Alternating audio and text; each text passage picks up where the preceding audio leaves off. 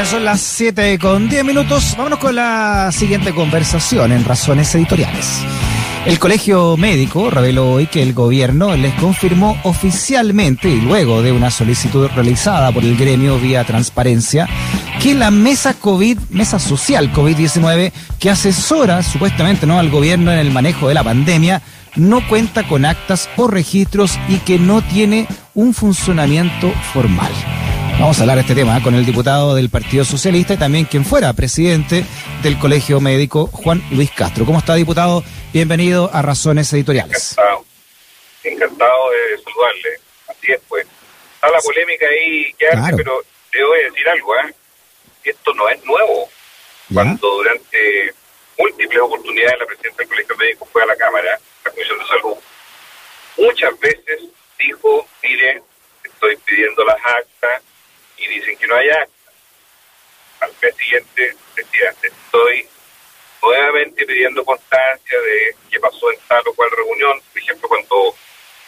¿Se acuerda usted de la nueva normalidad? Cuando partió esto el abril del año pasado. Claro. Desde ahí, desde ahí que yo recuerdo, porque le escuché yo mismo, que venía pidiendo respaldo de todo lo que ocurría en esa instancia llamada mesa social. Entonces, lo que está pasando ahora es como la guinda de la torta que resume cómo fue posible que una instancia tan relevante, una reunión que partió con mucho ímpetu, pero que se fue debilitando en el tiempo. Acuérdese usted que incluso participaba el, en ese entonces Enrique París también, pero no como ministro, sino que, participaba como presidente Claro. Y así otros más, ¿verdad? Eh, sin embargo, se debilitó a tal grado que después esto como que se le llevó el viento.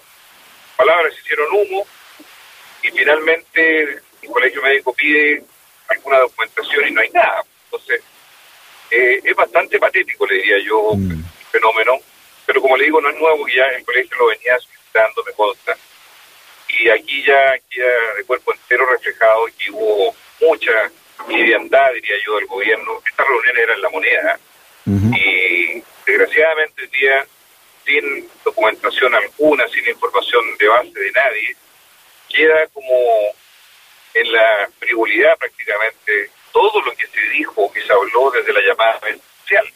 Quedaron versiones de cada cual, pero no un registro de las posturas de cada uno frente a dilemas tan importantes como en esa época la nueva normalidad. Después vinieron debates sobre, ¿se acuerda usted el plan de Seguro para el 18 de mm. septiembre pasado? Que también fue un fiasco como debutó. Después el paso a paso con todas sus enmiendas y reposiciones, después cuando fue la polémica del, permiso de vacaciones, ¿no es cierto? Eh, después cuando el tipo de vacunación que se iba a aplicar, en fin, o sea, hubo muchos desencuentros que no, no pudieron quedar reflejados, eh, porque aquí el anfitrión era el gobierno, era la moneda, en las posturas de cada uno en esta mesa social que perdió su carácter social hace bastante tiempo. Lo que yo no entiendo bien es por qué el colegio médico no se retiró antes de esta instancia. ¿Usted, ¿Usted cree que debió haberse retirado el colegio médico? Lo que pasa es que si uno, como yo sé que venían ellos ya hace tiempo con esta inquietud y sabían que no había acta porque no, no hubo respuesta a esto, no sé, yo entiendo que hubo una buena voluntad del colegio médico de participar y no restarse de nada, pero yo creo que si llega un momento en que uno se da cuenta que no hay, no hay sustento entre las reuniones que uno va o, no hay una ratificación, no hay un respaldo de las cosas que ahí se hablan, yo habría evaluado un poco antes la salida de un órgano como este, que no quiere decir que uno no colabore o que uno no tenga propuestas que decir, pero ha pasado un año dos meses desde que se creó la mesa social. Diputado. Según la, según la página del gobierno, ¿no? Esta mesa social COVID se realizó, comillas, para fortalecer la estrategia país y tener una sola voz en el combate al coronavirus. Se constituyó entonces esta mesa social COVID-19 con especialistas del mundo de la salud, municipios y académicos que trabajarán sobre propuestas y se coordinaran para impulsar acciones eficaces contra la pandemia. A la luz de esta definición ¿no? y lo que conocemos ahora, ¿de qué ha servido, cree usted, realmente esta mesa social? Mire, yo me acuerdo muy bien cuando empezó la pandemia, hubo una polémica enorme entre los alcaldes, en momento presidía Germán Codina, de, Puente Alto con el gobierno por el tema de las clases. Es decir, se suspendían o no las clases. ¿Recuerdan de eso? Claro. Una cosa brutal. A raíz de todos esos desencuentros, se creó rápidamente esta llamada mesa social donde iban los alcaldes, donde iba el colegio médico y tenía una voz también de tractores que pedía la cuarentena total, pues en esa época se pedía eso. Y se creó este, este, tipo de reuniones para eh, conversar, buscar algún grado de acuerdo, en fin, y descomprimir la desaveniencia que hay. Después, esto ya la verdad fue perdiendo calibre, fue perdiendo fuerza. Eh, de hecho, la prensa tampoco ya tuvo motivación, como fue al principio en que llegaban todos los actores, cada uno iba presencialmente, daban opiniones, en fin, a la salida, la moneda, era todo una, una puesta en escena, ¿verdad?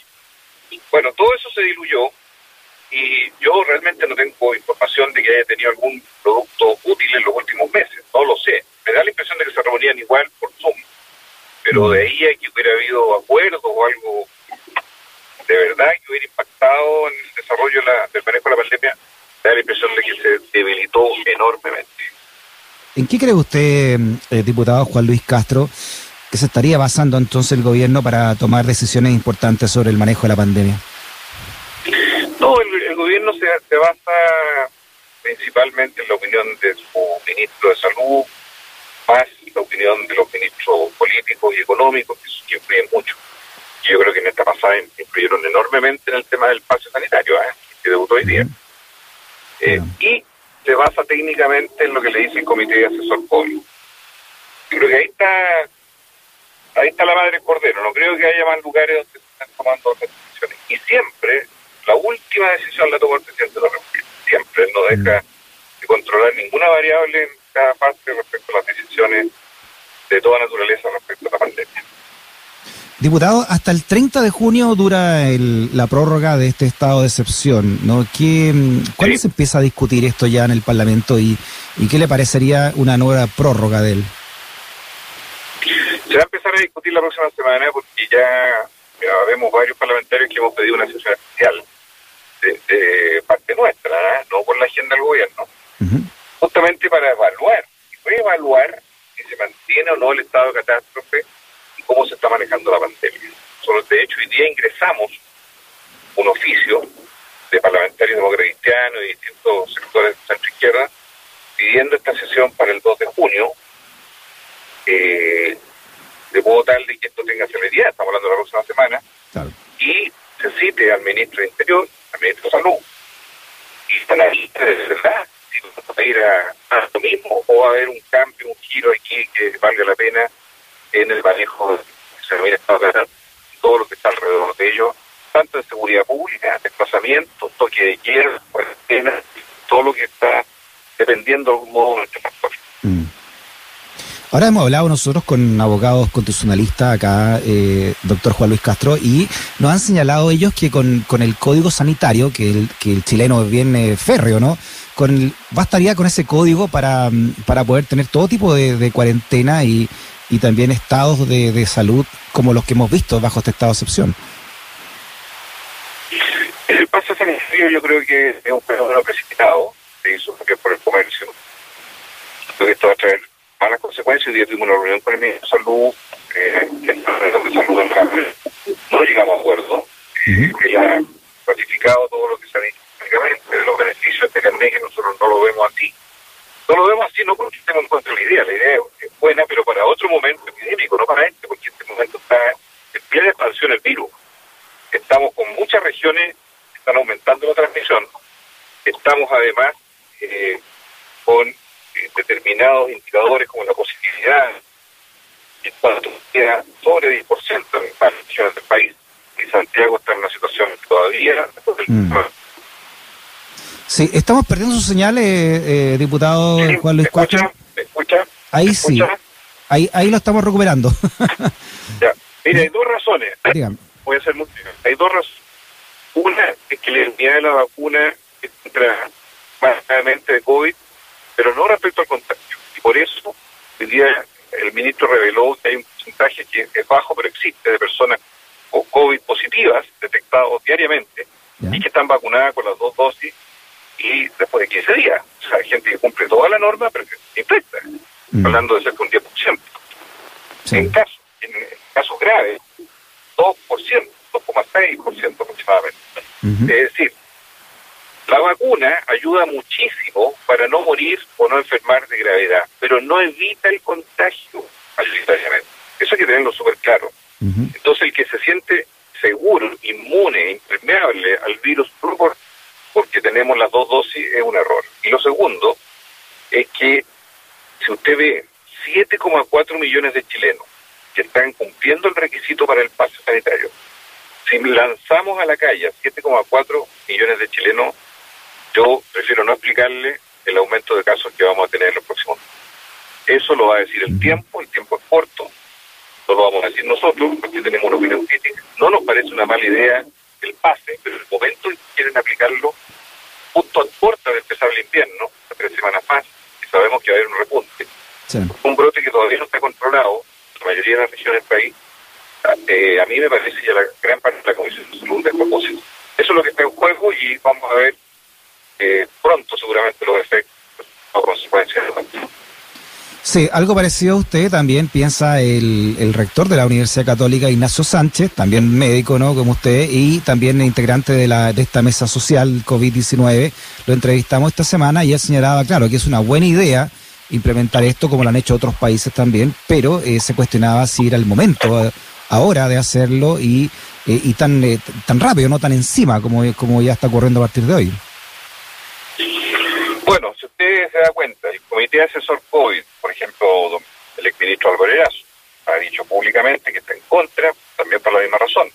Ahora usted señala el rector de la Católica, que fue miembro de la Mesa Social COVID, además la misma que estamos hablando al principio, y una autoridad también académica. Si el Colegio Médico, si hay 10 sociedades científicas además que sacaron una declaración hace un par de días, mire, yo no sé quién estará equivocado y quién no estará equivocado, pero da la impresión de que el gobierno se empecinó en esto, no con un fundamento claro para aplicarlo hoy día, sino con una razón que realmente es más bien económica y productiva, que siempre puede ser atendible, pero nunca puede estar por sobre el cuidado sanitario de la gente que se va a infectar, porque vamos a tener muchos más infectados los hospitales usted ha visto cómo están de lleno, saturados, ¿verdad? Y estamos a tres semanas de empezar el invierno. Esos son los datos. Mm. Entonces, creo yo que aquí, con todo respeto digo, hay un error serio del gobierno en adelantar una medida que yo habría aplaudido. Si usted me dice, miren, julio, mitad de julio, inicio del segundo semestre, fantástico. Ya habremos pasado lo peor en cuanto a los brotes invernales. La situación tendría que ir a la baja. Vamos a tener muchos más vacunados a esa altura. Pero hacerlo ahora yo creo que es un riesgo enorme y no se ha escuchado a todas las voces de los especialistas que está- están diciendo todo lo contrario. El Muy bien. diputado, ¿sí?